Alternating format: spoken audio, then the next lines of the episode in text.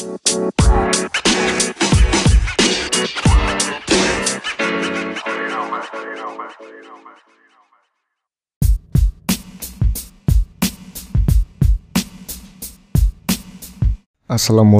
warahmatullahi wabarakatuh. Selamat datang di podcastnya Alif. Jadi ini tuh adalah podcast pertama dari podcast ini gitu.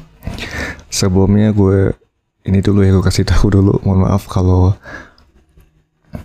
uh, ada kebisingan di belakang suara gue ini kayak suara lalu lalang kendaraan ataupun suara kucing ngeong gitu jadi harap dimaklumi ya karena memang rumah gue dekat dengan jalan raya dan uh, di rumah juga banyak kucing peliharaan gitu jadi harap dimaklumi sebelumnya nah oke okay.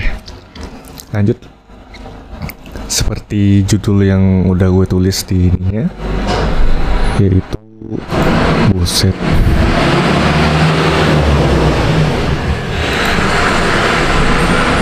Dan asal kalian tahu ya para pendengar gue ini ya, ini tuh pot direkam ataupun di take podcast tuh sekitar jam setengah tiga pagi dan itu pun keadaannya masih berisik lah.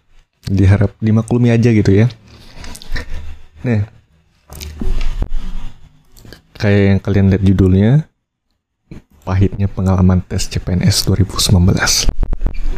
Jadi gue harap podcast ini bisa berdurasi dari 20 menit sampai 30 menitan gitu jadi nggak perlu lama-lama.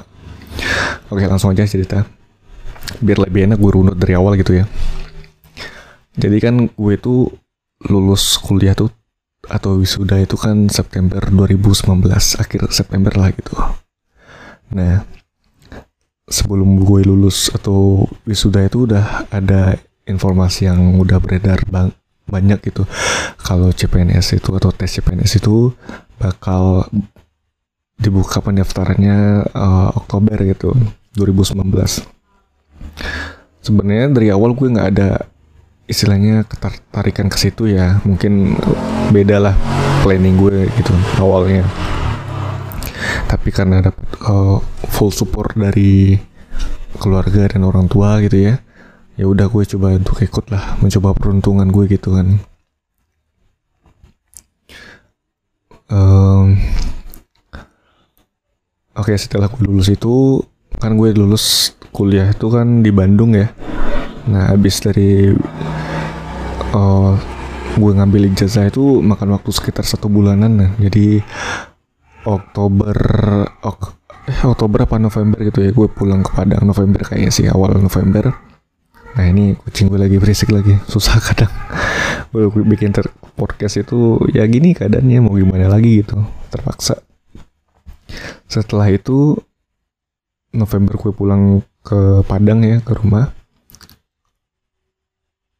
Seperti biasa gue ngurus-ngurus uh, berkas-berkas yang berhubungan dengan persyaratan yang diminta oleh uh, CPNS itu gitu.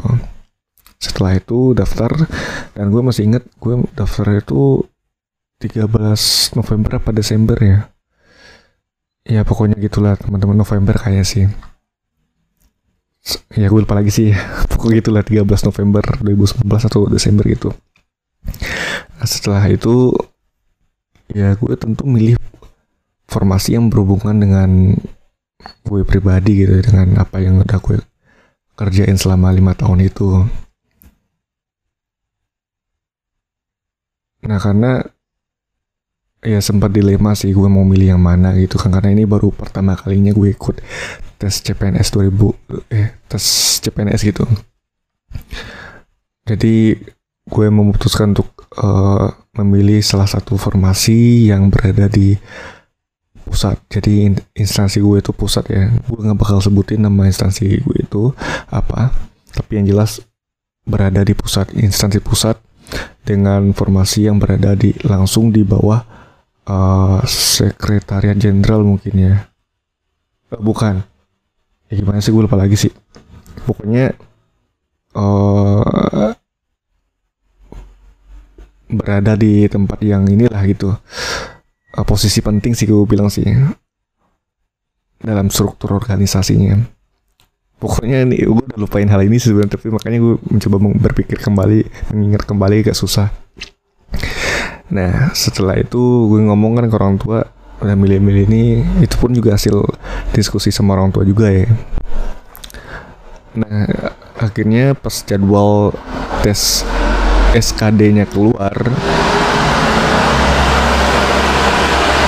ya jadwal tes SKD-nya keluar dan ini tuh sebelum uh, COVID-19 kayaknya. Sebenarnya udah rame sih tapi belum ini banget booming banget lah gitu bisa dibilang. Jadi gue dapet jatah atau jat, dapet jadwal ujian tuh bulan Februari 2020 jadi mungkin ada jarak sekitar 2 atau 3 bulan dari pendaftarannya itu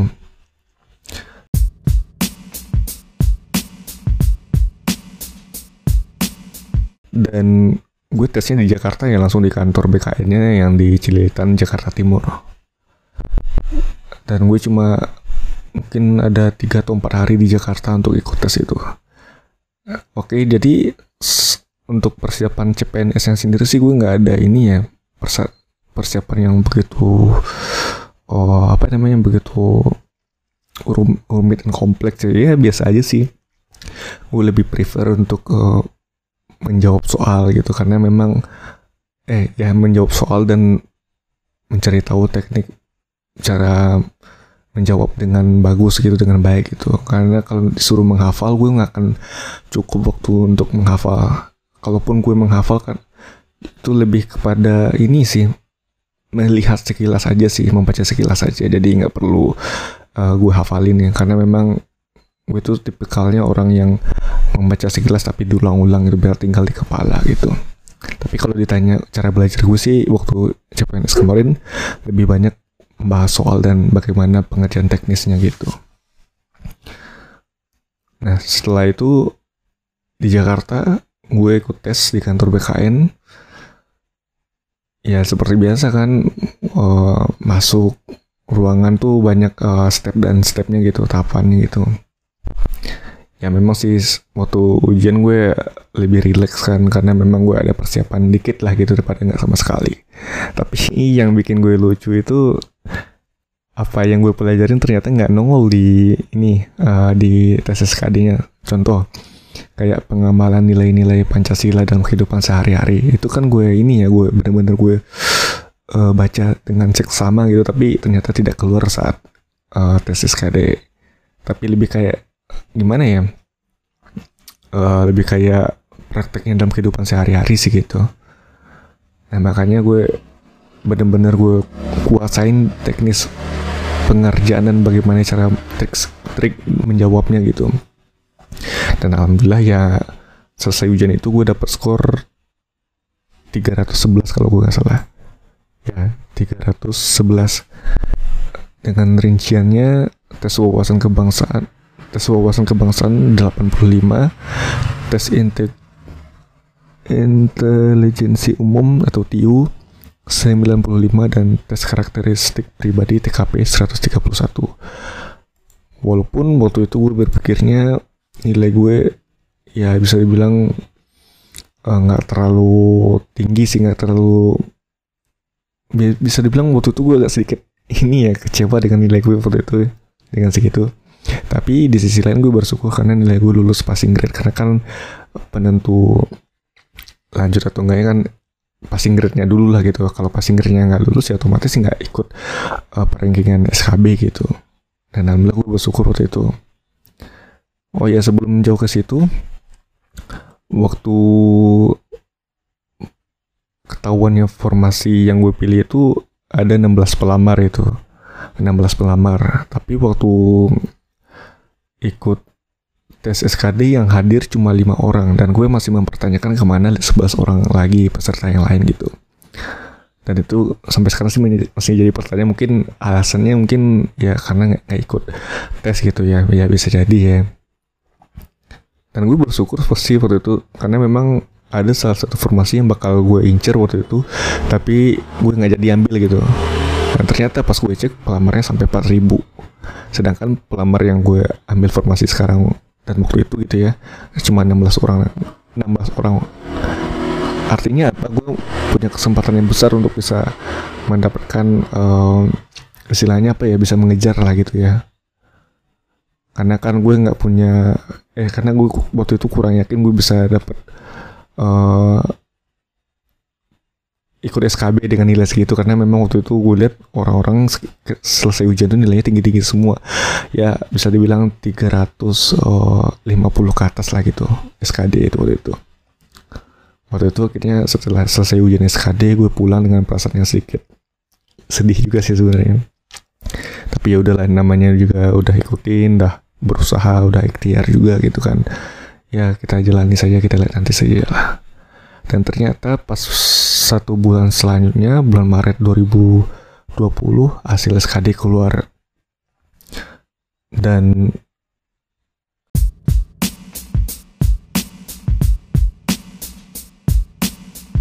yang lulus kan karena memang formasi gue itu yang diminta cuma satu orang ya yang dibutuhkan cuma satu orang. Jadi yang lima orang tadi yang lulus passing grade cuma dua orang gue dan saingan gue katakan namanya Mr. X gitu gue samarkan demi menjaga nama baik beliau juga gitu. Artinya uh, tiga orang lagi gugur gugur setelah SKD itu. Jadi yang lanjut SKB itu cuma dua. Sayangnya yang satu lagi itu yang peringkat ketiga nggak lulus passing grade. Kalaupun lulus passing grade uh, beliau pasti akan ikut uh, dalam tes SKB jadi lebih alot gitu ya. Pertanding uh, kompetisinya gitu. Jadi sayang aja sih waktu itu kompetisi eh kompetisi lagi. Tesnya cuma dua orang itu yang ikut SKB gue dan Mr. X. Cuma waktu itu uh, gue bersyukurnya gue berada di posisi pertama uh, hasil tes SK, SKD-nya gitu. Dengan rahian nilai gue itu 311 dan Mr. X ini 301 gitu. Jadi ada selisih 10 poin gitu. Tapi ya mau gimana lagi gitu kan lanjut kan masih ada tes yang benar-benar tes SKB seleksi kompetensi bidang. Nah, jadi lanjut ke situ kan belum Maret tuh ya. Jadi kan rencananya dijadwalkan bulan Mei 2020 untuk tes, SKB-nya tapi karena pandemi Covid ya ya udah gitu. Dari bulan gue pulang itu Februari ya. Maret April Mei Juni Juli Agustus. Eh uh, ya sampai Agustus sih. Gue kan di rumah doang tuh. Agustus ada kabar gembira bahwa gue dapat jadwal untuk ikut tes SKB dan gue memilih di Bandung untuk ikut SKB-nya akhirnya Agustus itu akhir Agustus itu gue berangkat ke Bandung dan karena memang alasan gue milih Bandung karena memang gue masih punya barang-barang peninggalan kosan gue dulu kan dan itu masih gue harus urus gitu. Nah jadi sekalian aja selama tes gitu. Walaupun tesnya itu daring atau online gitu. Jadi tes SKB-nya itu ada ada tiga kalau nggak salah. Yang pertama tuh psikotes dua tuh wawancara dan yang ketiga itu LGD uh, leaderless discussion group. Eh leader, leaderless group discussion atau diskusi grup tanpa ini tanpa pengarahan gitu. Tanpa pemimpin. Nah setelah itu ya gimana ya? Ke Bandung Agustus itu akhir Agustus itu udah sampai di Bandung tes pertama itu kan psikotes ya. Nah jadi pihak uh, instansi pusat ini bekerja sama dengan pihak ketiga. Dan artian uh, psikotesnya berbasis online gitu ya via aplikasi Zoom gitu. Jadi ada jadwalnya gitu. Jadi psikotes ini menjawab soal-soal yang ya bisa dibilang sih ya psikotes lah gitu ya. Gimana sih jelasinnya gitu tapi yang waktu itu gue agak kecewanya psikotes ini, misalkan gini, uh, dia kan setiap waktu tuh ada setiap sub soalnya itu ada waktunya ya, ada timernya gitu ya. Dan sayangnya waktu tes itu timernya nggak ditampilkan gitu. Jadi gue agak istilahnya uh, mikirin waktu juga gitu kalau waktu SKD kan waktu memang diliatin timernya ada itu lebih enak lebih santai gitu lebih bisa uh, lebih gampang untuk memanage waktu yang kita pakai selama tes itu. Ya berisik lagi kucing gue. Nah jadi waktu tes itu uh, gue kan punya eh gue kan lihat ini ya jam dinding ya. Lihat uh, jarum panjangnya di mana gitu. Misalkan gue perkirakan kalau ini soalnya 5 menit ya gue hitung gitu kan. Tapi waktu itu ada kesalahan. Sehingga ada beberapa mungkin ada dua sub soal yang ada ke skip sama gue gitu. Misalkan gini satu sub soal itu ada sekitar uh, 10 pertanyaan gitu. Nah jadi belum baru di pertanyaan ke-8 waktunya udah habis dan, dan pindah sub soal. Nah, yang bikin kecewanya itu sub soal yang ke skip ini nggak bisa dibalikin lagi gitu. Jadi pembagian waktunya tuh bukan secara keseluruhan tapi per sub soal. Nah, ini yang bikin gue ribet waktu itu. Karena kan baru pertama kalinya coba psikotes online kayak gitu kan. Wah anjir gue bilang kan.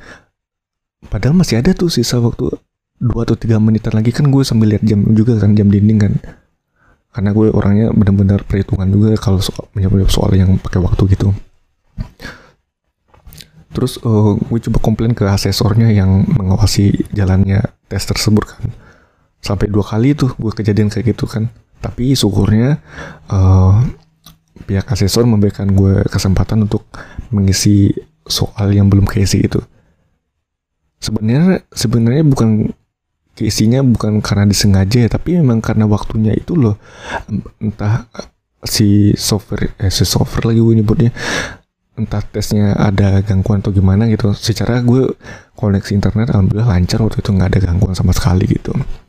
Kenapa sih dua kali gue dapet gangguan kayak gitu? Dan menurut gue tuh ya gimana ya harus diantisipasi lah hal yang kayak gitu gitu. Masa waktu waktu gue belum habis tapi sub soal udah digantikan ini bener-bener bikin konsentrasi gue dalam mengerjakan tes bujar gitu. Tapi alhamdulillah gue bisa jawab semuanya gitu walaupun memang ada salah-salahnya gitu. Tapi itu menurut gue salah satu yang bikin peserta blunder mungkin mungkin nggak gue cuma nggak cuma gue doang yang ngerasain waktu itu. Nah, lanjut. Akhirnya selesai uji ujian tes psikotes uh, beberapa hari dia kan dibagi tiga jadi tiga hari gitu beda mingguan beda minggu. Setelah itu gue lanjut LGD leaderless group discussion atau diskusi grup tanpa pemimpin gitu. Ya alhamdulillah LGD gue lancar dan gue dan gue cuma apa ya membaca-baca referensi tentang apa yang lagi hot sekarang lagi trending. Nomor itu kan lagi uh, trending bahas apa ya? Nah itu yang gue baca-baca gitu kan. Dan ada juga grup telegram yang bahas-bahas tentang LGD tersebut. Yang udah lancar gitu ya ya santai aja sih biar nggak terlalu tegang biar nggak terlalu blank otak gitu kan waktu itu. Nah lanjut berikutnya yang terakhir adalah tes wawancara. Nah ini yang paling gue kayak dapet uh, feeling itu kan lo nggak bakal ini kayak nggak akan bener gitu. Feeling gue tuh udah ada gitu kuat banget pada itu sebelum tes itu terjadi gitu. Yang sangat gue sayangkan di sini adalah tes wawancaranya itu nggak ini kurang transparan kalau menurut gue ya. Dan satu lagi untuk satu formasi kenapa nggak satu wawancara aja gitu? Kenapa nggak satu interviewer aja gitu kan? Kenapa harus beda-beda orang? Jadi penilaiannya nggak maksimal gitu. Ngerti nggak sih maksud gue? Maksudnya gini uh, misalnya kayak di sekolah gitu satu guru matemat eh, satu guru bahasa Indonesia gitu eh satu guru apa ya? Ya satu guru. Satu guru di kelas gitu. Kadang untuk 40 murid di kelas gitu. Kenapa nggak satu eh, gimana sih ini kucing gue berisik? Jadi punya konsentrasi gue ngomongin ya. Bagaimana menilainya head to head gitu. Kayak wasit aja di lapangan gitu. Kalau wasitnya beda tentu perspektifnya juga beda lagi gitu wasit yang di tengah bilang nggak offset tapi wasit yang di wasit garis bilang itu offsetnya. Nah jadi ada inilah ada perbedaan penilaian gitu. Nah itu yang sangat gue sayangkan sekali waktu itu. Kenapa nggak satu orang aja yang interview jadi satu room itu satu room itu ada dua peserta itu. Ya banyaknya peserta lah atau tiga peserta gitu. Sebanyak yang dibutuhkan saat SKB tersebut. Nah itu menurut gue kurang transparannya di situ. Kalau misalkan satu interviewer mungkin penilaiannya akan berbeda. Dan bisa gue kasih tahu di sini ya. Nilai psikotes gue itu uh, berapa nih? Ntar gede dulu nilai psikotes gue itu 50 eh 64 64,330 sedangkan Mr. X nilai psikotesnya 55,500 artinya di sini psikotes gue masih jauh unggul. Gitu. Tapi yang di wawancara gue cuma dapat nilai 64 ini wawancara 64 ya. Padahal menurut gue waktu itu wawancara gue gak jelek-jelek banget. Ya bisa dibilang mentok-mentok 70 gitu. Tapi saingan gue Mr. X ini uh, nilai nilai eh sorry nilai wawancaranya 84 nah ini bener-bener gue sayangkan banget gitu ya. Kenapa nilai gue di gue itu jatuh banget gitu?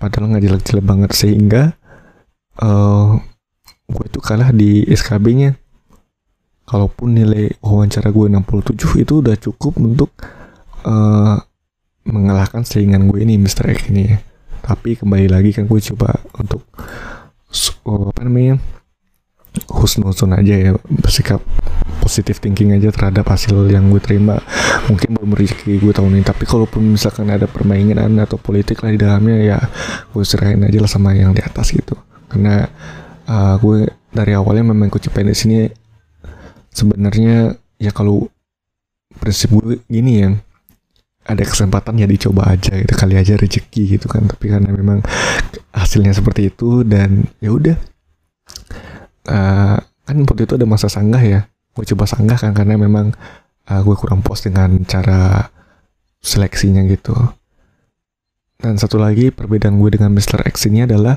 Mr. X ini sudah bekerja yaitu ya bekerja dan punya pengalaman uh, secara umur lebih tua beliau itu daripada gue secara pengalaman gue kalah karena memang gue fresh graduate kan statusnya gitu dan belum ada pengalaman apa pun.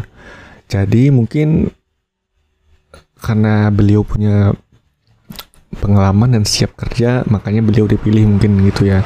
Secara kan wawancara itu kan uh, apa namanya berdasarkan pengalaman gitu ya, bukan berdasarkan uh, apa ya pendapat pribadi doang gitu. Mungkin itu yang dilihat. Gue, gue sih ya, ya udahlah gitu ya. Kalau memang pengalaman yang dicari ya kenapa harus ada tes ya? Kayak gini gitu. Tapi ya sudahlah namanya kompetisi kan udah selesai juga kan. Dan masih ada tahun 2021 tapi ini next plan gue sih bakal milih formasi yang atau instansi yang SKB-nya masih pakai CAT atau komputer assist test jadi lebih kelihatan skornya secara langsung via YouTube dan tidak ada dalam tanda kutip permainan ataupun segala macam yang tidak diharapkan lah gitu. Gue sih berharap kayak gitu ya. Karena gue jujur gue saat tes cut itu gue puas banget di samping gue sedih dengan nilai hasilnya tapi gue puas banget karena memang nilainya live real time banget gitu. Jadi lebih fair gue pikir ya. Nah gue sih berharap besok gue dapet SKB yang kayak gitu juga pakai komputer. Jadi lebih fair dalam penilaian gitu. Real time dan bisa dimonitor berapa skor kita saat itu. Terus setelah hasilnya keluar, keluar bulan Oktober kemarin 2020 ya udah gue udah bilang ya berarti ini bukan rezeki gue gitu. Dan kalaupun ada kesempatan di tahun 2021 kan katanya April Mei ya pendaftarannya tahun ini ya ya udah aku coba lagi kalaupun ada kesempatan untuk gue gitu. Sesuai dengan formasi yang bisa gue masukin. Tapi kalau enggak ya udah gue coba cari uh, peruntungan di tempat yang lain dan gue sih berharap semoga dengan ikut CPNS ini gue bisa lebih punya persiapan yang lebih baik lagi dan ya jadikan pengalaman berharga karena memang orang lain pun beberapa kali gagal dalam CPNS dan akhirnya goal dalam percobaan ketiga, empat, kelima, mungkin ke sepuluh kalinya gitu. Karena memang setiap orang berbeda-beda gitu ya. Ya sih gue gitu aja sih. Ya mungkin belum rezeki gue aja sih gitu. Dan mungkin kalaupun gue lulus, gue belum tentu gue kerja dengan sangat baik di sana gitu dan itulah mak kenapa uh, Tuhan memilihkan pilihan terbaik buat gue gitu dan gue yaudah santai aja dan gue harus terima gitu sebagai bentuk uh, rasa sportivitas gue dalam berkompetisi ya, ya ya gue anggap sih tes CPNS ini kompetisi ya selama tes gue anggap uh, saingan gue itu Mr. X ini adalah uh, ya saingan lah gitu ya dalam artian sehat gitu tapi ketika kompetisi sudah selesai ya udah gue harus sportif dan mengucapkan selamat kepada uh, Mr. X ini gitu semoga beliau bisa bekerja dengan sangat baik di instansi yang gue lamar terhadap motor lewat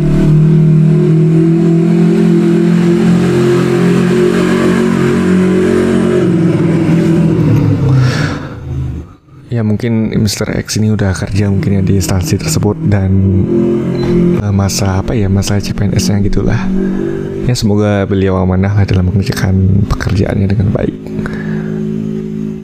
dan selamat juga untuk teman-teman uh, apa istilahnya satu kloter sama gue yang udah lulus ke CPNS dan jangan berkecil hati bagi teman-teman yang kalau lulus CPNS kalian nggak kalian nggak sendiri doang kok gitu masih banyak uh, pekerjaan lain yang mungkin bisa memberikan kontribusi untuk negara. Nah, begitu aja sih. Karena PNS bukan satu-satunya pekerjaan yang uh, apa istilahnya? Ya, bukan satu bukan satu-satunya pekerjaan. Masih banyak kok pekerjaan yang lain gitu. Yang baik gitu.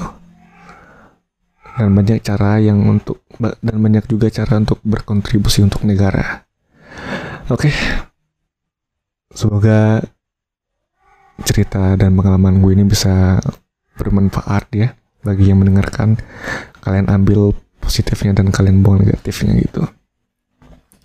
Mungkin teman-teman yang ikut CPNS 2021 semangat dan semoga beruntung dan jangan lupa persiapannya juga gitu ya.